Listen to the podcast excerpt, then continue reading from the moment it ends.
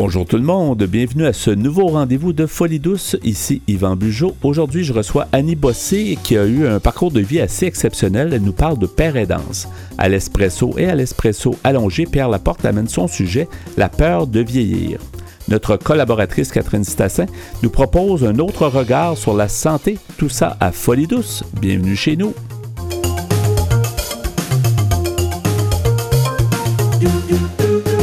Vous êtes branchés sur Folie douce. Soyez au courant des multiples thèmes de la santé émotionnelle. Je suis maintenant en compagnie de mon invité, Annie Bossé. Bonjour Annie. Bonjour Yvan. Bienvenue à l'émission Folie douce. Merci. Et merci, on s'est vu il y a quelques années, alors euh, c'est intéressant de savoir euh, ce qui se passe avec toi, puis qu'est-ce que tu as fait comme projet, qu'est-ce que tu as fait comme développement. Tu- à chaque fois que tu venais à l'émission, tu nous as euh, parlé, en fait, ben, ton, ton intérêt pour la santé mentale. D'abord, j'aimerais que tu nous parles un peu de ton historique pour pour que les auditeurs comprennent mieux, en fait, d'où tu viens. Ben oui, certainement. En fait, euh, moi, je suis intervenante par aidante depuis 2009. Ouais. Donc, ça, je pense que ça fait 14 ans là, euh, cette année. Tu es au 6 de la Naudière, en passant, oui, ça? présentement, je suis au 6 Présentement. de la, de la Nodière euh, dans l'équipe de suivi d'intensité variable, Ouais. le SIV. Et je fais des groupes rétablissements. Alors, euh, les parents aidants, souvent, on peut euh, agir autant en individuel qu'en groupe. Puis moi, je me suis plus un peu spécialisée dans les groupes parce que c'est plus dans mes forces. Puis aussi, je trouve que de briser l'isolement par le groupe aide à se rétablir. Mais si je vous parle un petit peu de mon historique, c'est que dans le fond, pourquoi j'ai un intérêt particulier à la santé mentale, c'est que j'ai baigné là-dedans depuis que je suis enfant. Euh, j'ai, mes parents ont, ont développé des euh, troubles de santé mentale. Moi, j'ai eu les miens et j'ai dû euh, trouver des solutions pour améliorer ma qualité de vie. Et à un certain moment donné, euh, avec les difficultés que j'ai vécues, euh, j'ai eu une longue hospitalisation qui m'a amené à une situation d'itinérance.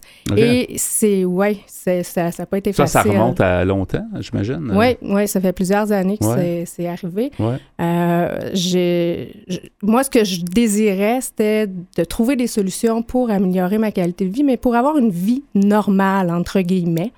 Euh, je voulais, euh, je me disais que dans la vie, je pouvais continuer à être heureuse.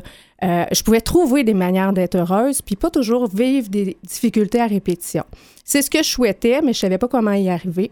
Donc, de fil en aiguille, à petits pas, j'ai relevé le défi de, de sortir de, de ma situation d'itinérance pour finalement me créer... euh, Redonner toi-même, finalement, aux gens, c'est un peu ça. Oui. Redonner ton expérience. Et avant de redonner comme par aidante, je me suis relevée de cette situation-là en développant dans toutes les sphères de ma vie des solutions pour vivre en équilibre. Au moment où j'ai commencé à vivre en équilibre, euh, le poste de parent aidant s'est offert dans la Nodière et j'ai appliqué parce que jamais dans ma vie j'aurais pensé que j'aurais pu utiliser mon expérience vécue pour aider les gens, redonner à mon tour et je croyais beaucoup au rétablissement. Donc, euh, c'est à partir de ce moment-là que je me suis investie, je me suis impliquée et en fait, euh, j'ai toujours la passion depuis 14 ans de, continuer à faire en sorte que la santé mentale soit mieux, moins stigmatisée, mieux connue euh, dans le véhicule intérieur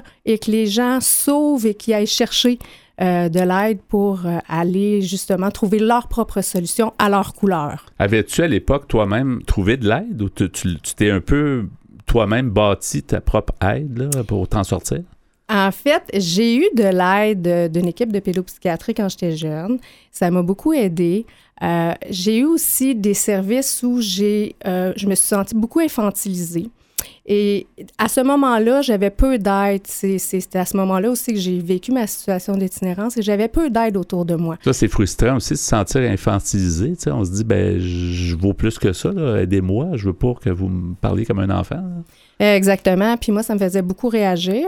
Euh, c'est sûr que euh, je savais que j'avais déjà eu des bons services. Puis je suis retournée avec mon médecin antérieur, avant l'hospitalisation, dans ma région aussi. Ils m'ont repris. Je suis contente euh, d'avoir eu ce service-là parce que je pense que c'est grâce à ça que j'ai pu regagner un petit peu le pouvoir sur ma vie et puis pouvoir après ça euh, reprendre justement le, ben, les rênes de ma vie. Oui, Ouais. c'est un peu ça la- le défi, dans le fond, c'est de reprendre le contrôle de sa vie, dans la mesure Ouais. du possible, puis de, de, de, de, de s'assurer une vie relativement heureuse. Tout le monde, tout l'être humain vise ça, là, finalement, d'avoir euh, d'être le plus heureux possible. Puis il y, a des, enjeux, il y a des trucs, mais je pense que c'est vécu par tout le monde. C'est un peu ça. Oui, puis je pense que qu'est-ce qui est important de savoir, c'est que euh, je pense pas qu'on est capable de s'en sortir seul. Euh, moi, j'avais mon beau-père qui me soutenait. Euh, je pouvais lui téléphoner quand je voulais. Il m'encourageait. Il me voyait comme j'étais euh, et non pas comme je devrais être. Et ça, ça fait toute la différence dans mon cheminement parce que maintenant, qu'est-ce que je transmets? C'est un petit peu cette façon-là. lui m'a donné beaucoup d'écoute, de respect, d'empathie. Puis, euh, c'est cette façon-là que j'essaie de transmettre aux gens, puis surtout de les découvrir dans ses forces, parce que lorsqu'on est dans nos forces, souvent, c'est beaucoup plus facile et c'est là que les situations, les solutions émergent, puis qu'on est capable d'aller de l'avant beaucoup plus facilement. Oui. Et c'est la personne qui trouve elle-même, en fait, peut-être avec de l'entourage qui, qui écoute. C'est un peu ça. Dans le fond, mm. on demande juste à l'entourage qui nous écoute, qu'il soit là si on a besoin d'aide. Mais ça vient de soi, j'imagine. Le, les réponses viennent de soi. Exactement. Moi, dans le fond, euh, mon beau-père, qu'est-ce qu'il faisait? C'est qu'il m'aidait à réfléchir. Il me posait les questions pour que moi, je puisse finalement réfléchir, trouver mes solutions, puis que euh, je puisse aussi euh, les mettre en, action par la suite. S'il si, si, m'aurait dit quoi faire, je suis pas sûre que ça aurait donné le même résultat du tout. Là. Oui, ouais. c'est intéressant, Annie. Ben, justement, tu parles de père aidante. Toi-même, tu es père aidante. En fait, tu es intervenante père aidante. Comment on peut définir ce que c'est la paire aidante? C'est quand même relativement nouveau et non, mais il y a toutes sortes de façons de l'appliquer. Comment tu, comment tu peux la définir? Moi, je pense que de base, une personne qui a vécu des expériences en santé mentale euh, devient un père aidant une fois qu'il est capable d'avoir du recul sur ses difficultés, sa maladie, peu importe, et qui est capable de euh, de résumer en soi aux gens, mais judicieusement. Mm-hmm. Fait qu'un parent pour moi, c'est quelqu'un qui est capable d'utiliser son expérience judicieusement pour accompagner une autre personne dans les étapes du rétablissement. Donc, ça peut être euh, une expérience en toxicomanie, en itinérance, en santé mentale, ou toutes sortes Ou toutes ces réponses. Ou toutes ces réponses, effectivement. Oui. Ouais. Puis, euh, la parédance, qu'est-ce que ça a comme effet? C'est que ça crée une relation égalitaire rapidement. Donc, la relation de confiance s'établit, ben, pour ma part, je parlais de moi, là, mais de façon très rapide lorsque j'utilise mon expérience mhm. judicieusement, bien sûr. Et euh, c'est ce qui fait en sorte que euh, euh, le processus peut être justement soutenu et quand la relation de confiance est établie, c'est beaucoup plus facile d'aller de l'avant puis d'aider à mobiliser les gens vers qui ils sont puis qu'est-ce qu'ils souhaitent être aussi. Comment on met en, connexion les gens pour qu'il y ait un bon match qu'on appelle en français, mais il faut, il faut qu'on ait le bon père aidant, en fait, qui va euh, déjà qui a vécu peut-être la même sorte de problématique, mais est-ce qu'il y a d'autres choses qui permettent de connecter les bonnes personnes euh, au bon moment? Mais je pense que les groupes, euh, les groupes rétablissements dont je fais, euh, moi personnellement, j'ai pas vécu toutes les situations. Par contre, quand on est en groupe, on peut parler d'un thème qui est axé sur le rétablissement et qui va aller euh, solliciter la participation des autres pour qu'eux disent leur expérience et chaque personne y trouve son compte à un moment donné. C'est comme ça qu'on peut réussir à amener une personne à se remettre en question et passer à l'action pour qu'elle puisse réintégrer la communauté, réintégrer une vie satisfaisante. Et, mieux se euh, connaître aussi. Mieux se connaître, oui. Y aller en fonction de ses forces. Et est-ce que, je me dis, ça dépend du cas par cas, mais ça peut être long ou moins long, la relation de père aidance? Euh, ça peut être sur une longue période, j'imagine? Euh, effectivement, c'est une très bonne question, Yvan. Moi, je, parfois, je peux faire deux rencontres avec les gens et c'est tout. Et souvent, c'était parce que la personne avait peu d'espoir et continue avec son intervenant. Une fois qu'elle a cet espoir-là, ça lui donne un petit peu euh, de l'énergie, des ailes pour aller de l'avant. Euh, parfois, j'ai des suivis de cinq ans, euh, pendant cinq ans, ce qui fait en sorte que les personnes deviennent autonomes, mais ils redonnent à leur tour dans mes groupes.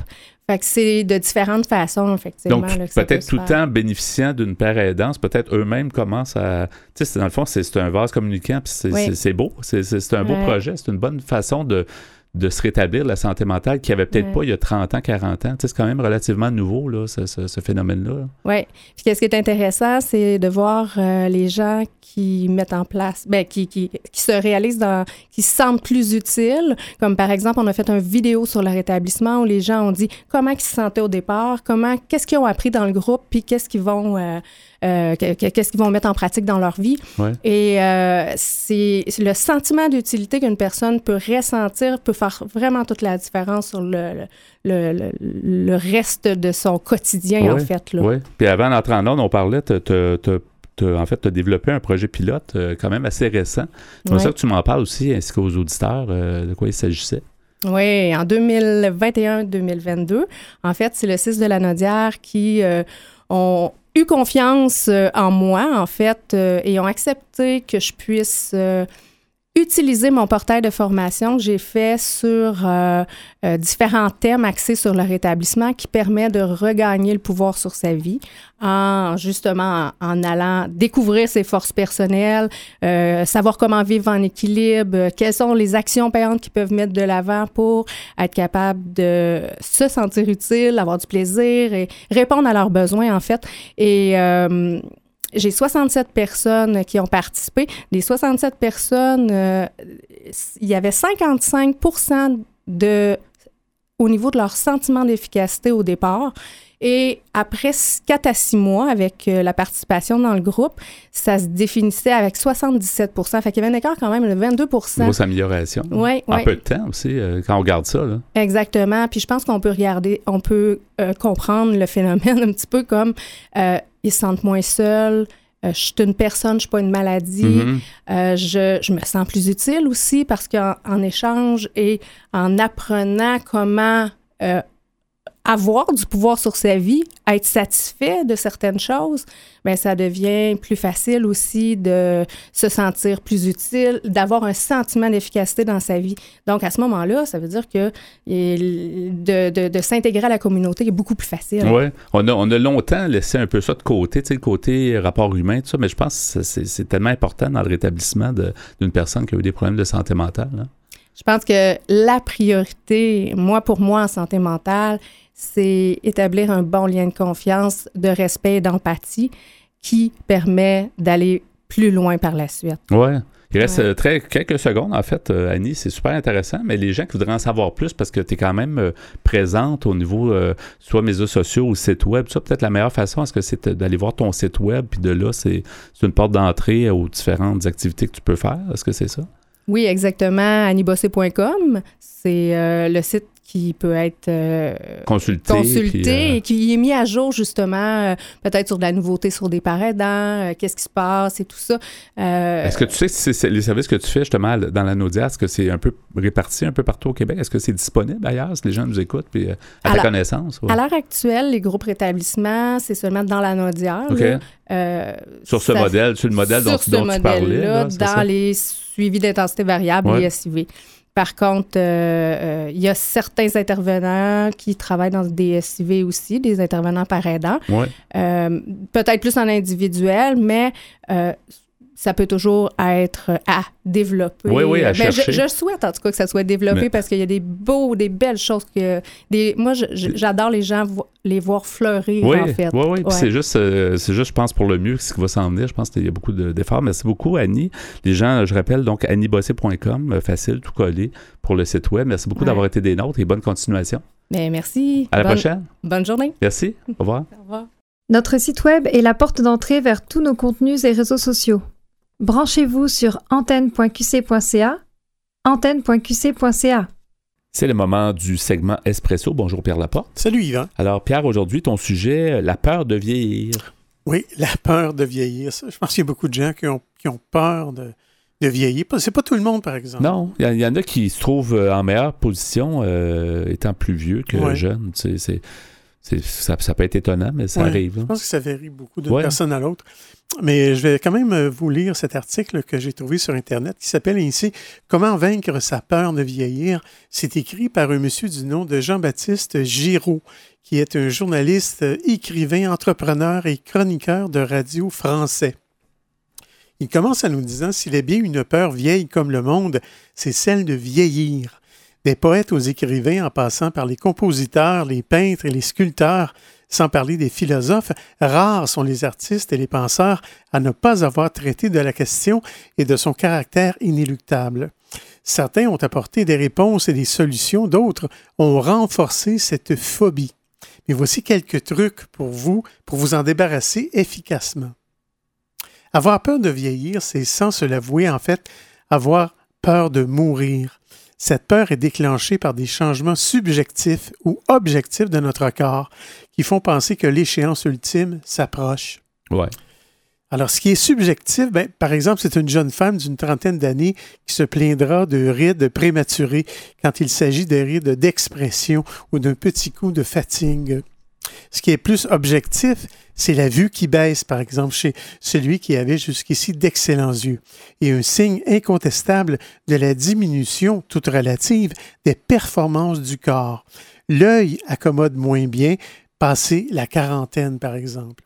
Mais tout cela n'est en fait pas bien grave. Euh, combien de fois dans votre vie avez-vous croisé une femme d'une quarantaine d'années qui en paraissait 60? Et à l'inverse, une quinquagénaire qui en paraissait moins de 40. C'est arrivé souvent? ça, ça m'est arrivé souvent. Mais c'est la même chose pour un homme aussi. Ouais.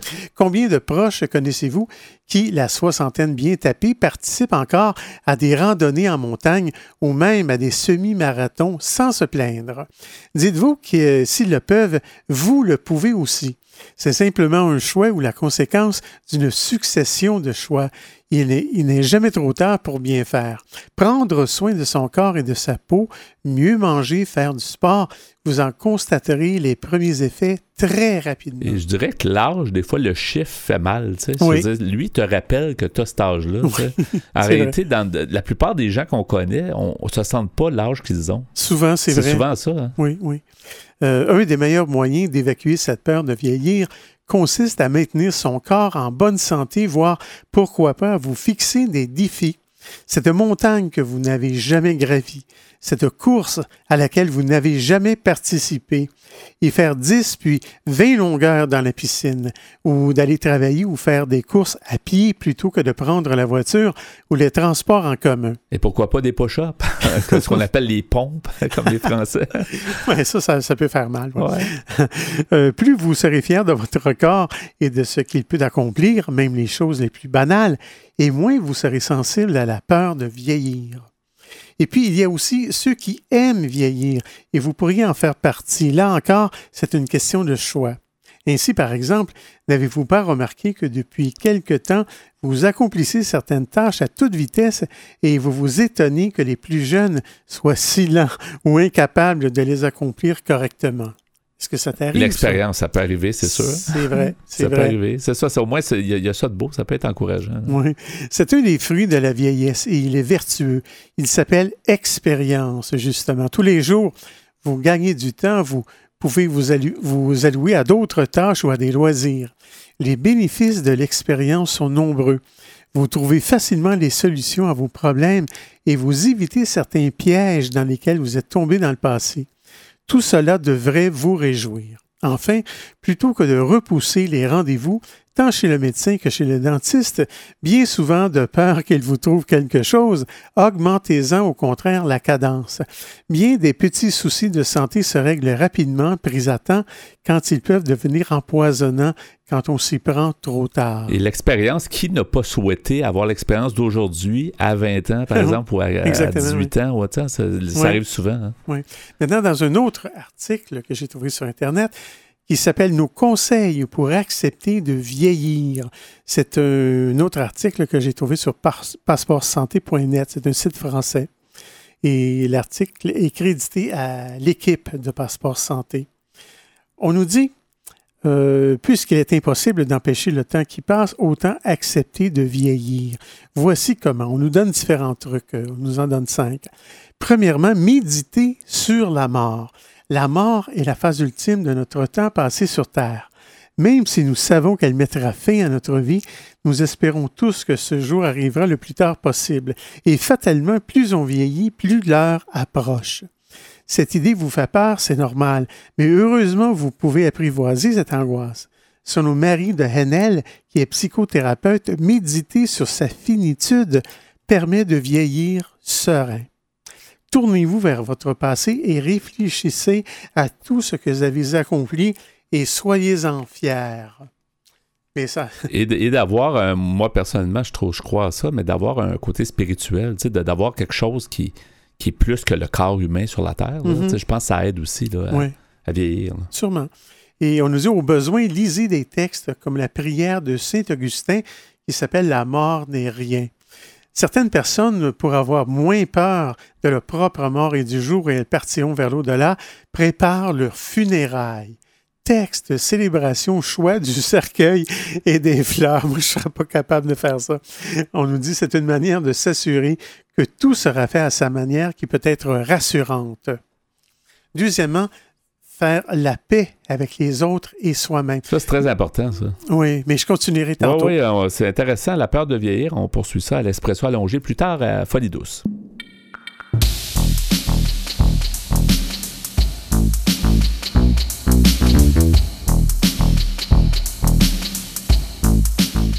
À venir dans l'émission, Catherine Stassin nous propose un autre regard sur la santé. À l'espresso allongé, Pierre Laporte poursuit avec son sujet La peur de vieillir. Vous voulez échanger avec nous, vous désirez participer à l'émission? Notre site web est antenne au singulier.qc.ca. Utilisateur des réseaux sociaux, cherchez Folie Radio pour nous trouver. Vous écoutez actuellement Folie pionnier en santé mentale depuis 1991. Folie une communauté, une radio.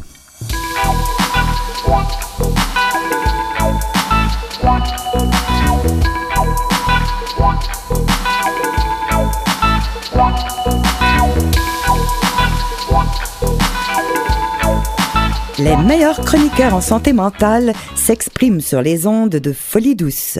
Écoutons-les. C'est avec plaisir que j'accueille euh, notre collaboratrice, Catherine Stassin. Bonjour, Catherine. Bonjour, Yvon. Bonjour. Aujourd'hui, ta chronique euh, que tu nous amènes, un autre regard sur la santé. Oui, c'est.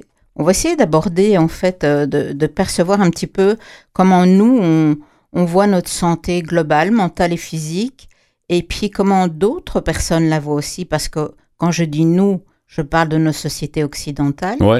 Et en fait, euh, ils vont. Est-ce que tu sais toi-même, tiens, quand est-ce que tu vas chez le médecin, par exemple? Tiens, quand tu te dis, tiens, quand est-ce que je vais chez le médecin ou quand est-ce que je vais voir un psychologue? En général, c'est quelles circonstances ou ben, euh, ça dépend. Hein. Mais, en général, tu es malade. C'est ça. Oh, oui, c'est ça. En général, tu es malade ou tu te sens pas bien ça, tu as des questions. Ouais, voilà. Donc, en fait, on n'y va que quand on est malade. Il y a des sociétés anciennes, et notamment en médecine chinoise, où les, les gens euh, payaient le médecin tant qu'ils étaient euh, en bonne santé, et puis ils ne le payent pas quand ils vont le voir et qu'ils sont malades. C'est juste pour donner un nom de son cloche. Là, on voit déjà autre chose. Je parle d'une un certain temps, n'est-ce pas? Et donc, euh, nous, on a tendance en Occident à scinder fort corps et esprit, euh, santé physique et aussi santé mentale. On isole notre santé de notre environnement, de la société, de la nature, etc. Alors, on va voir un petit peu comment on peut aller porter un autre regard sur des sociétés euh, où les peuples associent la santé physique et mentale et associe la nature, la société, etc., où c'est un tout? Eh bien, euh, déjà, en partant, tu parlais tantôt de santé mentale, physique, mais encore une fois, aujourd'hui, c'est tellement en silo, souvent. C'est rare, c'est pas, c'est pas rare qu'on entend parler la santé mentale, la santé physique, puis c'est comme si c'était deux, deux pôles, là, mais à quelque part, on est un être humain avec une santé. Alors, c'est pour ça, même ton titre est bien, un autre regard sur la santé. Donc, parlons de santé globale. C'est ça, on peut parler longtemps de silos, sinon on parlera de ça une autre fois, mais c'est vrai que euh, chez les peuples, qu'on appelle des fois les peuples racines, ou les, certains peuples autochtones, euh, ce corps et cet esprit forment un tout. Et si on n'est pas bien physiquement, on peut pas être bien mentalement. Et donc, ils entretiennent, ils ont des coutumes, et on va un petit peu passer à travers certaines euh, coutumes anecdotiques, et on va voir qu'en fait, ça leur permet d'associer non-stop l'ensemble des éléments de la vie en fait. Et ces pratiques aussi souvent s'insèrent dans un cadre au-delà de la santé, qui est un cadre qui est culturel, qui est aussi sacré, qui est environnemental, etc. Alors maintenant que j'ai parlé de ce fait-là, je vais donner un petit exemple euh, qui parle vraiment de lui-même. Euh, le peuple mapuche au Chili, euh, lui, il estime que la santé de la terre, de la nature et de l'être forment un tout et que un être en particulier, un mapuche, ne peut pas être en santé si la terre sur laquelle il vit n'est pas en bonne santé. D'accord? Donc, le plus proche que j'ai trouvé de ça, ce genre de pensée dans nos sociétés, c'est qu'on dit euh, un esprit sain dans un corps sain. Ouais. Ça veut juste dire que bon, il faut essayer d'être en forme physiquement, de faire du sport, et que ça, ça va nous permettre d'être en bonne santé mentale également, donc physique et mentale. Mais en même temps, tu dis la terre, bien effectivement, si la terre est en bonne santé, nos légumes, nos, ce qui va en ressortir va être bon pour nous. Donc, euh, quelque part, ça fait du sens aussi. Euh, Normalement, tout à fait. Je crois qu'il y a une, grande sagesse sans tomber dans un esprit New Age ou un petit peu d'ésotérisme, etc. Je pense qu'il y a quelque chose à aller chercher chez ces, peuples racines.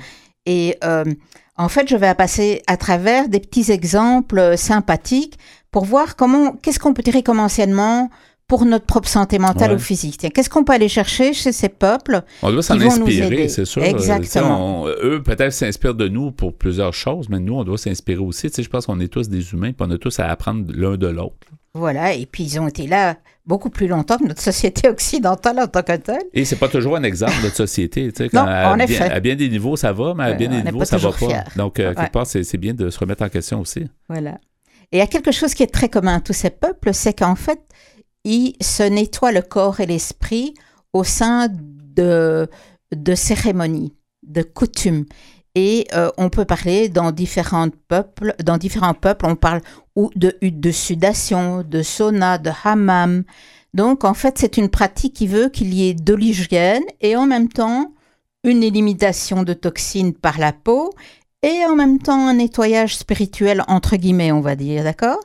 Dans le sauna russe qui est appelé banya, c'est un un bain de vapeur, comme un sauna suédois par exemple, mhm. eh bien, les gens peuvent se fouetter avec, légèrement, n'est-ce pas, avec des bouquets de branches fraîches et on peut aussi en même temps chanter pour se libérer le mental. Donc, on voit que c'est une cérémonie, une coutume où il y a un nettoyage de corps et d'esprit dans une seule activité à essayer si vous êtes absolument sûr qu'il n'y aura pas de mal. Il faut aimer le sauna aussi. oui, c'est ça. Mais c'est vrai que le sauna, il y a quelque chose de bien parce que, tu sais, même ici, ça se fait, là, dans, dans les pays nordiques, mais ici au Québec, ça se fait, tu sais, d'avoir un sauna, d'aller se plonger dans l'eau froide, de revenir au sauna. Apparemment, c'est le choc. C'est très québécois. apparemment, c'est très bon. Et nordique. Jamais essayé, mais il paraît que c'est bon. Ça... Moi, c'est pas mon fort, je l'avoue. J'ai essayé, mais c'est pas mon fort. Ah, OK. Au moins, tu l'as essayé. oui, c'est ça. Alors, un autre exemple, en plus de se nettoyer le corps et l'esprit, c'est euh, qui a de commun avec ces peuples, c'est qu'aussi donner à la nature, eh bien, la nature vous le rendra. Nous, on dit ça aussi quelque part. Hein. Et euh, dans la vision des Premières Nations, la nature, elle n'est pas tout simplement au service de l'homme du tout. C'est l'homme qui doit aller apprendre de la nature. Et c'est l'homme qui est au service de la nature. Donc on doit la respecter, la soigner, l'entretenir. Et alors, on va pouvoir, nous, être bien. Elle va nous le rendre. Elle va nous le rendre. Voilà. À notre niveau, ce qu'on peut comme enseignement là, hein, euh, euh, c'est quelque chose qu'on peut faire, c'est se dire tiens, ben, peut-être que je peux aller planter plus d'arbres ou peut-être que je peux mieux trier mes déchets et que la nature va me le rendre. Ou si je respecte une rivière dans laquelle je fais du kayak, bon, ben, je la respecte vraiment. Euh, aussi bien l'eau que le poisson qui est en dessous, que la flore qui est autour, etc. Donc, on peut faire attention à ce genre de choses. On a peut-être perdu aussi avec le... Tu sais, on est de plus en plus citadins. C'est sûr que d'aller un week-end à la campagne ou euh, une fois de temps en temps en vacances, ça nous donne peut-être pas le, le goût de, d'avoir une nouvelle façon de vivre, une nouvelle façon de faire, parce que dans, notre quotidien en ville, on n'est pas confronté nécessairement à, prendre soin tant que ça de la nature, par des petits gestes peut-être, mais c'est pas aussi évident que quand on est vraiment entouré de nature, puis que là, on voit l'impact qu'on peut créer, euh, négatif ou positif. C'est vrai qu'en week-end, on s'en sert. On s'en sert. on, va faire euh, du VTT rapide, dans des, on fait de la randonnée, on peut abîmer des chemins. Bon, il y a moyen de faire autrement, hein, je ne veux pas être négative ici, mais on s'en sert en général. Et c'est vrai qu'en même temps, on se rend compte des bienfaits. À la fin du week-end, quand on se dit, oh, je dois rentrer en ville, outre le travail, c'est quand même rentrer en ville. Donc, euh, je pense qu'il y a quelque chose à regarder, quelque chose ici. Je, je disperse un petit peu des éléments et les gens peuvent en faire ce qu'ils veulent. Des pistes de réflexion. Voilà, exactement, pour avoir un autre regard justement sur notre santé. Et euh, il y a des peuples aussi, et le, peuple très connu, Navajo, mais je vais ici prendre le nom qui leur est propre, c'est le peuple Diné, mm-hmm. et qui est mieux connu sous le nom Navajo, mais c'est le nom que les Blancs ont donné. Donc, je dis donc le peuple Diné, pour lui, la beauté intérieure est un synonyme de santé. Quel est-il, ce peuple-là? Navajo. les Navajo. Où, où, ils sont? Euh, au Nouveau-Mexique et en Arizona, par là-bas. Les Navajo. Et donc, euh, donc l'art est une cérémonie importante parce que elle est thérapeutique, parce qu'elle est associée à la bonne santé. Donc, il y aura des cérémonies où il y aura de la poésie, de l'art, et où les gens doivent, entre guillemets, ils expriment leur sensibilité, ce qui est important. On sait bien que si on garde tout pour soi, c'est un, un, peu toxique. Donc là, les gens, ils vont peindre, ils vont dessiner, ils vont euh, faire de la poterie. Euh, vraiment, nous, qu'est-ce qu'on peut associer à ça? C'est qu'on se dit, ben, dans le fond, si je sors mes, mes gouaches, ça me fait du bien, je sens que ça me fait du bien. C'est de l'art-thérapie. Voilà, bon, même euh, faire de la cuisine ou euh, manipuler. Euh, faire du bricolage. Voilà, ça, fait du bien. Donc on se rend compte que la proximité avec l'art, la beauté, on, voit du positif. Alors encore un élément, c'est que, par exemple, danser et chanter pour exprimer nos émotions. Eh bien, on sait très bien, nous, que quand on sort d'un cours de chorale ou de danse, on a comme, on est comme dans un état second, on a une super force et en fait, chez les peuples autochtones aussi, la musique, le chant, la danse, c'est des modes d'expression. Pour eux, c'est indissociable des rituels de guérison traditionnels et aussi de bien-être. Et, donc, ils, intègrent ça dans le bien-vivre de la société. Nous, on a dissocié un petit peu tout ça en allant au travail. On se dit pas, tiens, je vais faire la danse de je sais pas quoi dans le métro. Non, on va au travail, on se reporte tout Sauf que des, sans avoir des, des, des, des, euh, des activités traditionnelles, on, les gens vont à des spectacles, vont voir des shows, vont voir des... Puis il y a un bienfait. On entend parler, les gens ressortent d'un show, ils disent, c'était wow, c'était ci, c'était ça. Ben, ils ont partagé. Ça fait du bien. On, on, on sait euh, à fond la caisse, on s'est donné, euh, c'est ça, exactement. Voilà. Donc, à quelque part, il y a un besoin, c'est juste qu'on l'exprime autrement, mais ça se rejoint. Là. Et donc là, de nouveau, un enseignement tiré, que c'est quelque chose qui nous est indispensable aussi, qui nous permet de nous libérer de nos émotions, même si nous, c'est rare qu'on y accorde une dimension spirituelle. Ça existe pour certaines personnes, mais pas tout le monde, certains cours de chorale de religieux, etc. Qu'est-ce qu'on peut dire en conclusion alors sur ce thème?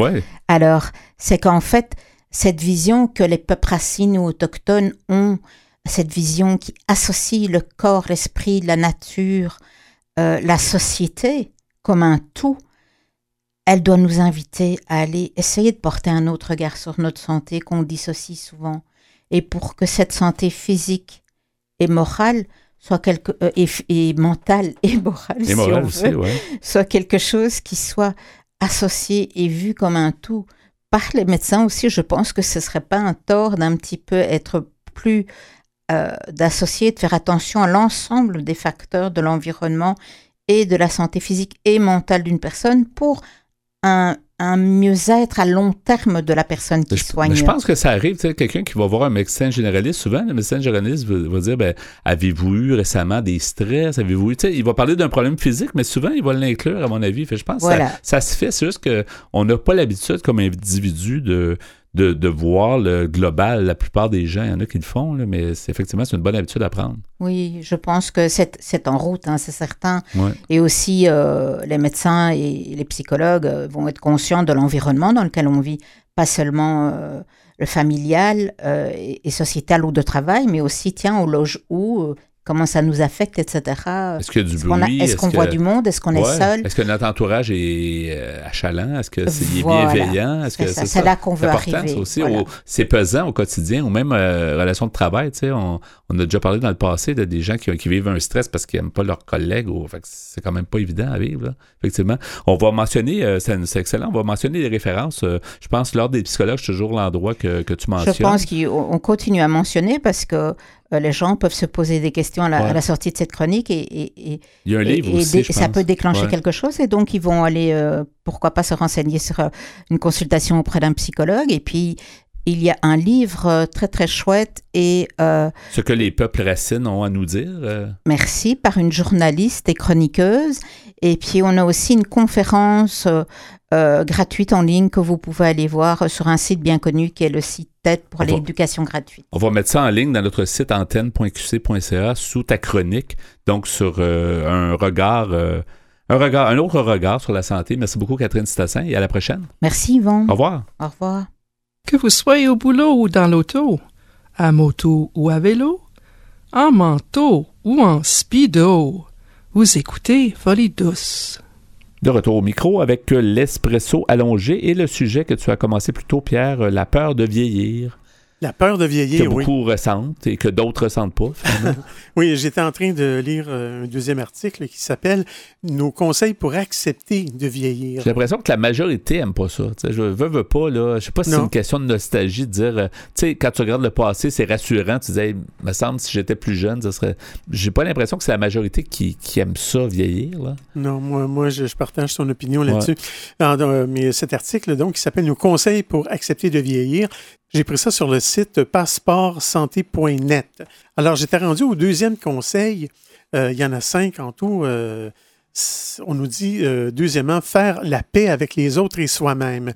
Demandez pardon à ceux que vous avez blessés. Redites votre affection aux gens que vous aimez.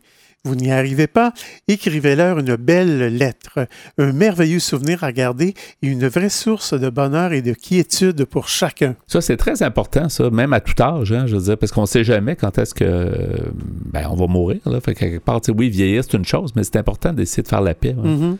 Euh, donc, on nous dit, euh, pour être en paix avec vous-même, débarrassez-vous de tout ce qui pourrait vous ronger. Chassez les remords, les regrets et les rancunes. Troisième conseil à prendre à s'aimer. Vous avez des rides qui apparaissent sur votre visage, vos cheveux blancs sont de plus en plus nombreux.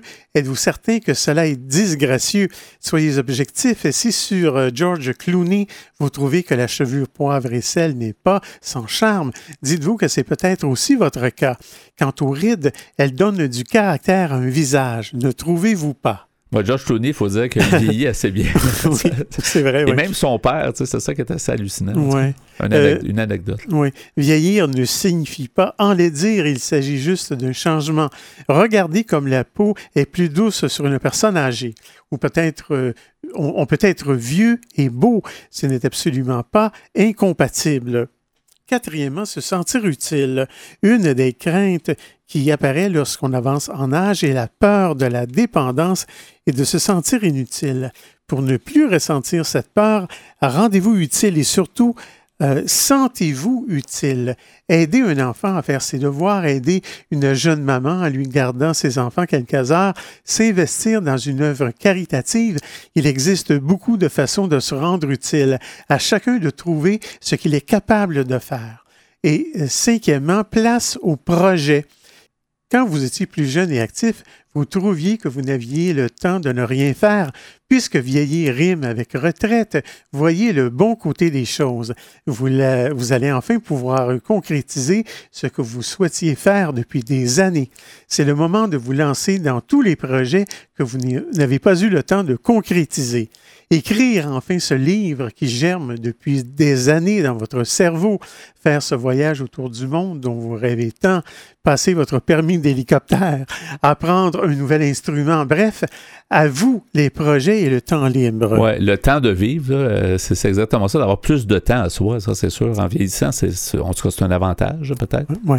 Alors on dit en conclusion, n'oubliez pas ces mots prononcés par le général MacArthur lors de l'éloge funèbre du président américain Roosevelt. Il avait dit, la jeunesse n'est pas une période de la vie, elle est un état d'esprit on peut vieillir tout en restant jeune. Il avait rajouté, vous resterez jeune aussi longtemps que vous resterez réceptif, réceptif à ce qui est beau, bon et grand, réceptif au message de la nature des femmes, des hommes et de l'infini. Certaines sociétés ont plus de respect, je dirais, pour les, vieux, les personnes âgées. Oui que, qu'ici, malheureusement. Je, trouve, des fois, il y a beaucoup d'âgisme. Hein, ça, ça, ça aide pas à vieillir parce que.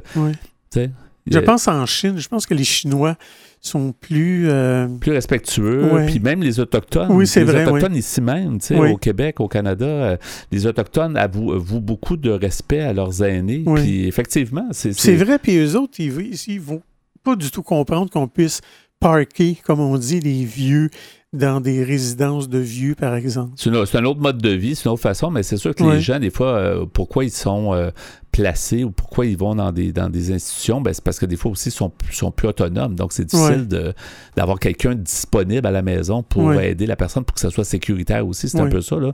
Mais vieillir, c'est sûr que ça fait peur. Je pense que c'est un, un, sujet qui est comme euh, très très, très universel. Puis spécialement, euh, je pense que quand nous-mêmes on vieillit, ben, je pense que ça nous fait poser plein de questions. Puis il me semble qu'à un certain âge, ça passe tellement vite. Je sais pas si c'est comme, c'était comme moi, Pierre. Mais, je sais qu'on dit, euh, les, les, psychologues vont nous dire que plus on vieillit, plus on trouve que le temps passe vite. J'en avais déjà parlé une fois dans un espresso. Alors que dans vingtaine, tu as l'impression que c'est loin, là, puis quand tu arrives plus, d'un âge plus avancé, tu as l'impression que ça passe tellement vite, tu te dis, mais où sont passées toutes ces années-là? C'est ça, Où sont pas, Mais on dit qu'en psychologie, on s'entend pour se dire qu'à l'âge de 60 ans, par exemple, le temps passe deux fois plus vite que quand on était tout jeune. C'est pas encourageant, finalement. On aimerait ça, des fois, retourner dans une machine à voyager dans le temps puis mm. revenir en arrière avec, notre expérience aujourd'hui. Ah oui. Mais là, c'est un, Je pense que c'est la même chose pour tout le monde. On fabule un peu. Moi, ça m'arrive de, penser ça.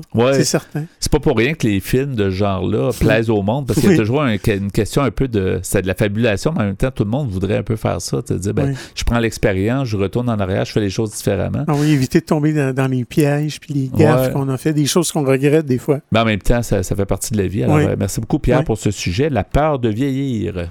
Vous souhaitez écouter l'émission Folie douce au moment qui vous convient le mieux? Branchez-vous sur notre site web pour accéder à notre canal radio sur YouTube. antenne.qc.ca antenne.qc.ca Quelques mots rapidement avant de terminer ce rendez-vous de Folie Douce. Merci beaucoup, Pierre, pour ton travail en régie. Ben, bienvenue, mon cher. Merci également pour euh, tes segments Espresso et Espresso allongé, où tu nous as parlé de la peur de vieillir.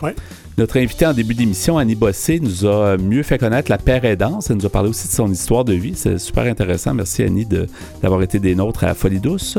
Notre collaboratrice, Catherine Stassin, était aussi des nôtres. Elle nous a proposé un autre regard sur la santé.